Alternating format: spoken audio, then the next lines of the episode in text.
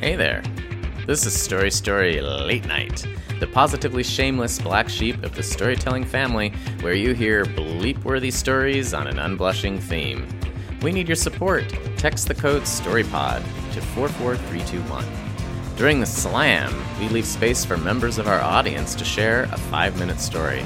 This summer, we are bouncing stories off a wall with tales told live on stage without notes or inhibitions in the walled yard of the old Idaho Penitentiary.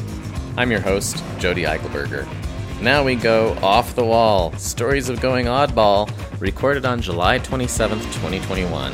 At late night, we don't need no thought control, but we'll take some dark sarcasm straight up. It's Late Night Stories. Fran Scott.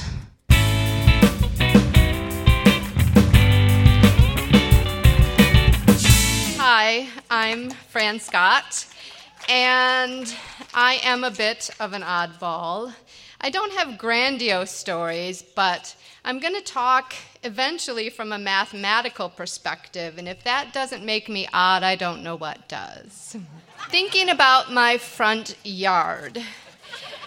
And my front yard it has a beautiful bed of flowers underneath the living room window. And in that bed of flowers, I have four rather large busts of Mark Twain, Nathaniel Hawthorne, and William Shakespeare. A friend gave those to me, and they look rather odd in my garden, and I have neighbors who will sometimes comment on that. But in my head, all I think about is, but you don't know the plan that failed. So a few years ago, I wrote a letter to Pyrex. And I said, Hey, Pyrex, what do you do with all of those malformed glass dildos? Because they are beautiful works of art and they are quite expensive. And I had this idea of making a border in front of my flower garden out of these dysfunctional, malformed dildos. They never responded to my letter. But a friend did tell me that, you know, the rejects, they just melt down and use again. I was like, dope. so I told you that I'm going to talk a little bit from a mathematical perspective. So I've always been a bit of an oddball. I grew up in a family with two other sisters. They were pretty and they were sweet and they were cute and they loved to play dress up. I loved to practice my times table. Why? Well, in fourth grade, I fell in love with Mr. Fielder. And Mr. Fielder was my teacher, and we were learning our times table. So every recess, I would not go to the playground. I would come back into the school and ask if I could help Mr. Fielder and he would quiz me what is 9 times 8? 72. What is 8 times 8? 64. He would quiz me as we changed out the displays in the display cabinet. So I consequently won the times table through 12 championship in fourth grade. If that doesn't make me odd, I don't know what does. But from a mathematical perspective, oddballs are outliers, right? They are those dots, those values outside of this bell curve. And in the middle of the bell curve, we have the average, we have the mean. And I've never really aspired to being really close to that mean within those two standard deviations, three standard deviations, where about 95% of the population ends up. I've always thought it really wild and awesome to be an outlier. And I encourage all of you to think about what a norm means to you and where your comfort level is, and whether you want to maybe venture out from under that bell curve in a particular situation and become an oddball, fish out of water, misfit, odd duck, outlier. Thank you.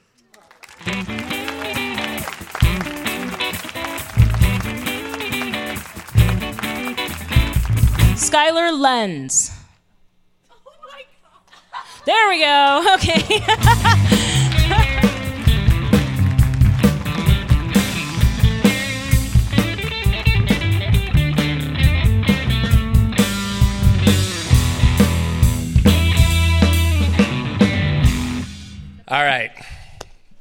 This story is how I came across an odd map and some oddball characters. It was the summer of 2014, and I'm hiking the tall steps of the castle walls in Budva, Montenegro. Can you just come up a little?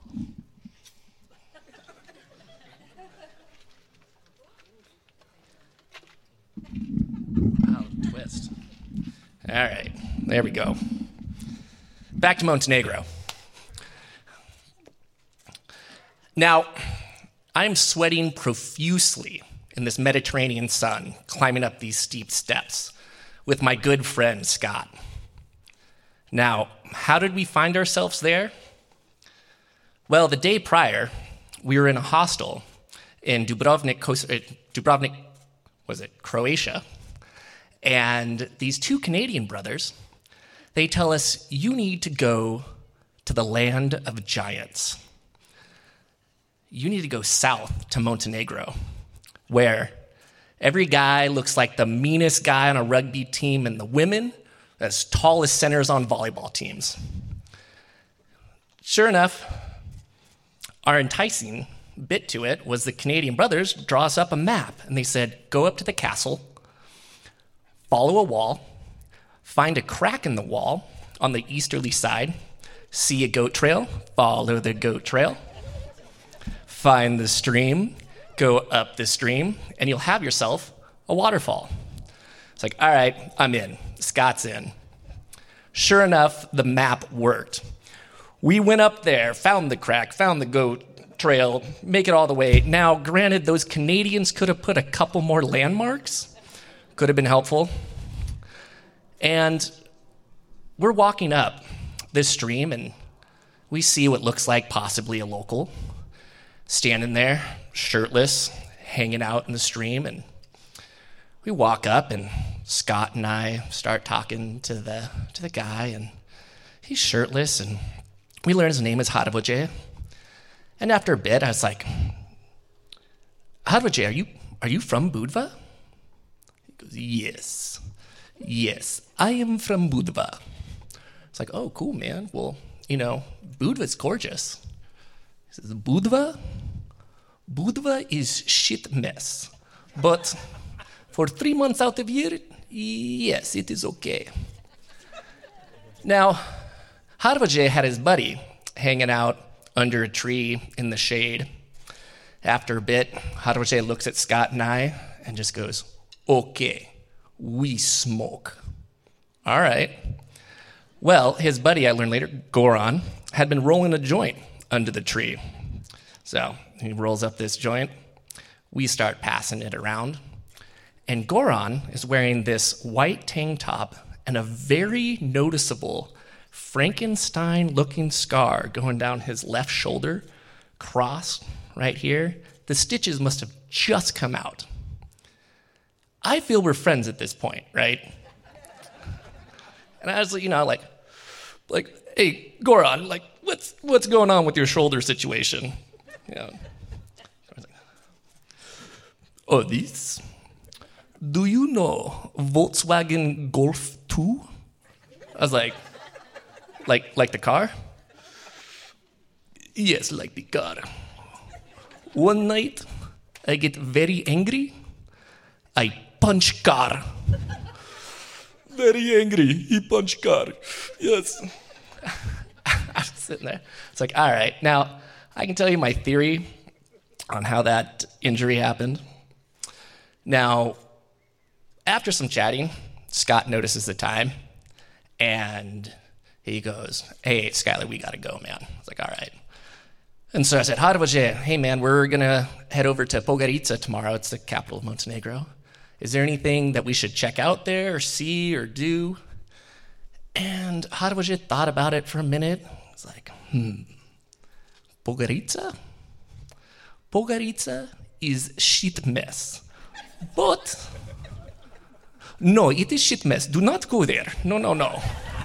I was like, so in the end, I got a odd map to meet up with some very giant odd fellows. Thanks.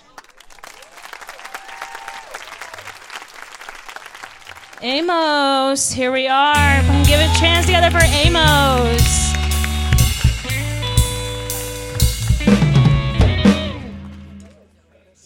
Hi, everyone. How's it going? Great. I just signed up 30 seconds ago. So, uh, so I want to tell you about the funniest funeral I've ever been to. Um, so it starts out sad. It, you know, they're dead, so obviously it was sad, but it gets better. Um, so I grew up just outside uh, Portland, Oregon. And, uh, oh, a few of you. Um, so, you know, it's a town, I grew up in a town rampant with both uh, heavy drug use and Mormons. It was a very fun combination. Um, and in high school, uh, one of our friends uh, passed away. Uh, he had too much of the first one and maybe not enough of the Mormon part. But um, nonetheless, it was the first friend of all of ours who, who passed away. So it was a real shock to, to kind of the friend group. Um, his, name, his name was Jack uh, Pennington. And all the friends obviously were going to go to the funeral, and we really had no idea how to act at, at one of these things. But luckily, uh, we had a bit of a saving, saving grace at this. It was a very rainy day. Uh, Jack had graduated early, um, a year before most of the people in the friend group and had gone to the University of Oregon, uh, where unfortunately he passed away. Uh, so we were at the service, and um, to honor him as 17 year olds in Portland, we got really stoned before the funeral. so we're standing in the back of the uh, service hall, and we're like, just really have no idea what to do with our bodies. Everyone there is um, in suits, in ties, uh, in, in, you know, looking, including Jack, which is the first time we'd ever seen him in a suit and tie. Um, and you know, we really did not know how to handle ourselves. I mean, this was very new to us. So we were just kind of standing there in the back, like, oh my God, this is very weird. Um, and a friend of mine's mother, who was the town lush, um, for the sake of the story, we'll call her Patricia Herseth, um, gets up to give a eulogy, and no one really knows why she's going up there at all. And she gets up to the dais, and she's from South Dakota, and she has a very thick accent. And she starts going off about all the time she had with Andy. And we're like, oh my God, she forgot his name. She's calling him something completely different at his own funeral. And we're like, this is going to be great. So she starts going on about the worst stories ever. And I don't mean worst in terms of embarrassing, I mean the stories are bad. They're bad stories. So the story I remember the most clearly is that she's talking about the time Sarah, her daughter, my friend, uh, and uh, the Penningtons. We all went camping on Mount Hood, and it was getting real late, and we were setting up the tents. And uh, so I said, Jack, or Andy, for this, that's what you really call him. His name was Jack. Called him Andy. You know, I was talking to Andy, and I said, Oh my gosh, it's getting late. The sun's going down. You need help with that tent. Uh, can I help you with the cat? And you know what? You know what Andy said to me? No, I'm good. That was the whole story. And I'm dying in the back of this funeral home. I'm crying, laughing. And so I have to go outside because I'm laughing so hard. I have my fist in my mouth to stop me from laughing out loud at this funeral. I'm in the parking lot for like four or five minutes just laughing to myself in the pouring rain. And luckily, I got in, and because it was so wet outside, everyone thought I had been crying, which was perfect. It was ideal, actually. But when I got back in there, she's still up there talking. And at this point, she's not saying anything. She's just going, oh man, oh, it's just so sad. You know, when you lose a young one, it's just, it's just so sad. When, you know, and it's like, what a life that we lost. And I'm like, oh my God. I'm looking at all of my friends, and they're just like, this is incredible. Jack would have loved this. And I'm looking at Sarah, her daughter, who's just on her flip phone, because this was 2008, texting. And she's like, ugh. And I'm like, this couldn't get any better, except for it did. the pastor in the end of the stage is like, oh my God, I need to get this woman off. But she is like drunkenly clung to the podium. And finally, she kind of whips up and says, Oh my gosh, you know, I just had hip surgery and they give you those pills and they just make you so loopy. And oh my God, I'm so sorry, you know. And she half steps down from the lectern and then gets back up and says, You know what? I'm so sorry. I had shoulder surgery, and they give you those pills, and they just, you go a little loopy, and it's just like, Oh my gosh. Uh, uh, you know, Andy, it's like, wow. And I'm like, Oh my God, oh my God, this is the best thing I've ever seen in my life. And the pastor is now right here on her, just like, Get the fuck off. And she's right here, and she's like, stepping down, we're like, this is over. This is the saddest part of this funeral is that this speech is over. And she gets back up and she goes, Oh, Jack. and she gets down and goes to her seat like none of this happened at all. And that was the best funeral I've ever been to.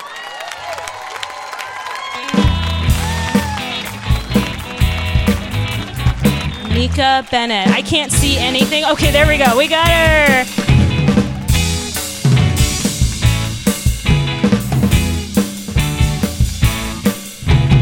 Okay, it's actually Annika, but that's okay because everybody gets it wrong, including like my mom and me and stuff, so that's good. Um, my story of going off the wall starts when I was 11 years old and I decided that I was gonna shave my head.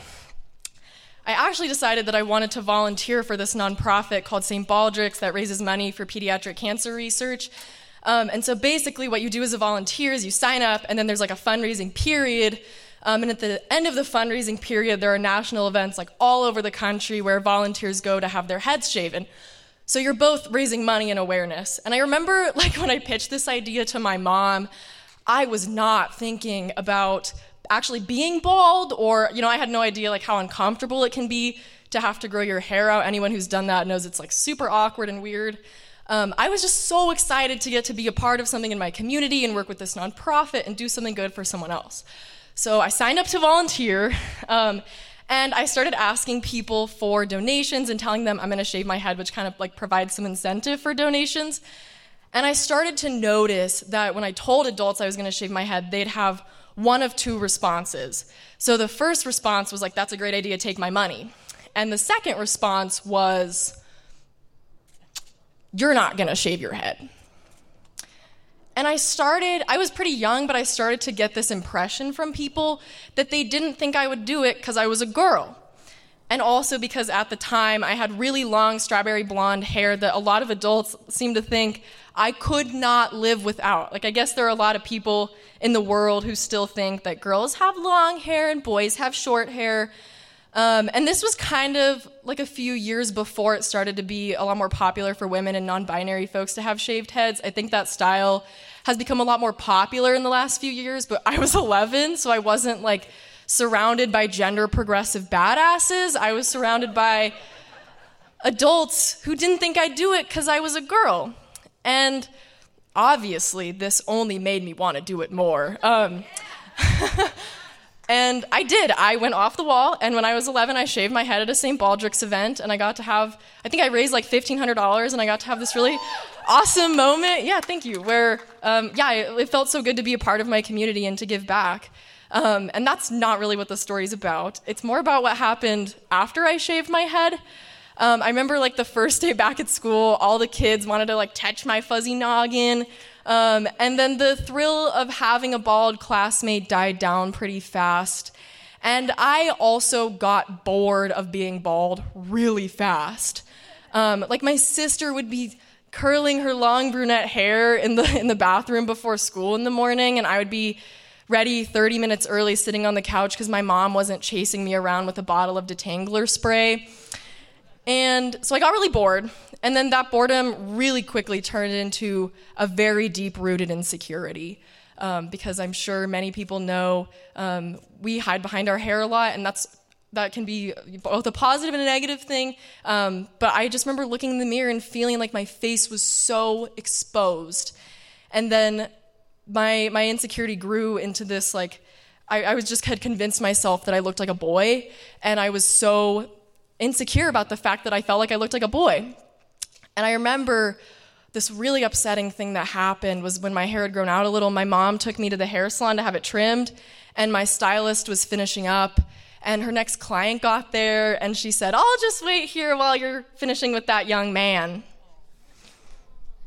And I was just crushed because a complete stranger had just validated my deepest insecurity. And I remember thinking in that moment and feeling that I should have listened to all the people who doubted me and told me, You're not going to shave your head. And I remember just feeling so much shame for not looking what I felt like, not, not appearing how I thought girls were supposed to look. And reflecting back on this now, I kind of do see my 11 year old self as like an accidental mini gender progressive badass because. Because I did. I wanted to defy all the people who were like, you're not going to do that. I wanted to prove that I could be a girl and bald and joyous at the same time. And then I so immediately felt like I had failed because I was so insecure about being bald. And I know now as an adult that I did not fail by any means for a lot of reasons.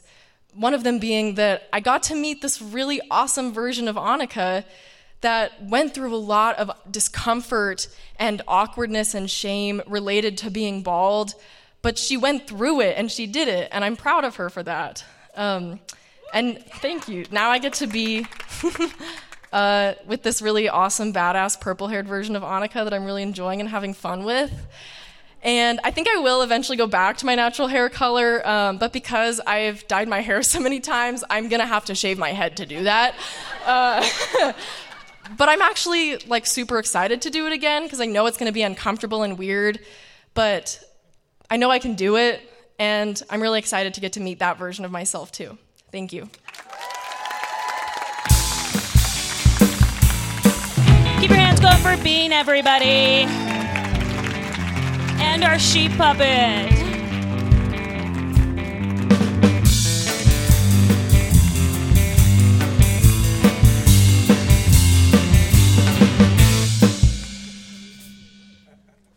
All right, so um, I was a traveling nurse with my friend Connie, who's here tonight too, in Huntsville, Texas, which is about 100 miles north of Houston in the piney wooded area. And that's where the Huntsville prison is. And the Huntsville prison is literally downtown. So it'd be like if you're downtown Boise, you eat dinner at Fork, you step outside, and there's the guy walking the wall. right there. Oh, sorry. And there's a guy walking the wall. And they have this huge rodeo there, this prison rodeo. In fact, they made a movie about it called Eddie Macon's Run with Kirk Douglas. And it's also uh, Sam Houston University is there. And when my friend Connie and I first got there and got all settled in. And it was our first day there, and we walked kind of downtown, and it's a university kind of setting, and we wound up in this bar. And so then we were daytime drinking, and and we're gonna we sneak in and don't pay to see the female mud wrestlers. And so they've got all these girls, and they're wrestling in the mud, and had to call the paramedics on, on one of them because she swooned in the mud. And then we, we met this oddball dweeb named PW. And I said, So what's PW stand for? He says, PW. Well, okay. well, he took a shine into Connie and he was buying us Lone Star beers, kind of hitting on Connie, and we were standing on these chairs and watching the female mud wrestlers, and I moved my foot, and I thought I stepped on his foot when I actually stepped on Connie's purse. And I said, Oh, sorry, I stepped on your foot. He says, Don't you mention nothing about my partial foot. okay. Well, just so you don't, because I'm real sensitive about it. and then, so we snuck off to the bathroom after that and left. and that's my short story.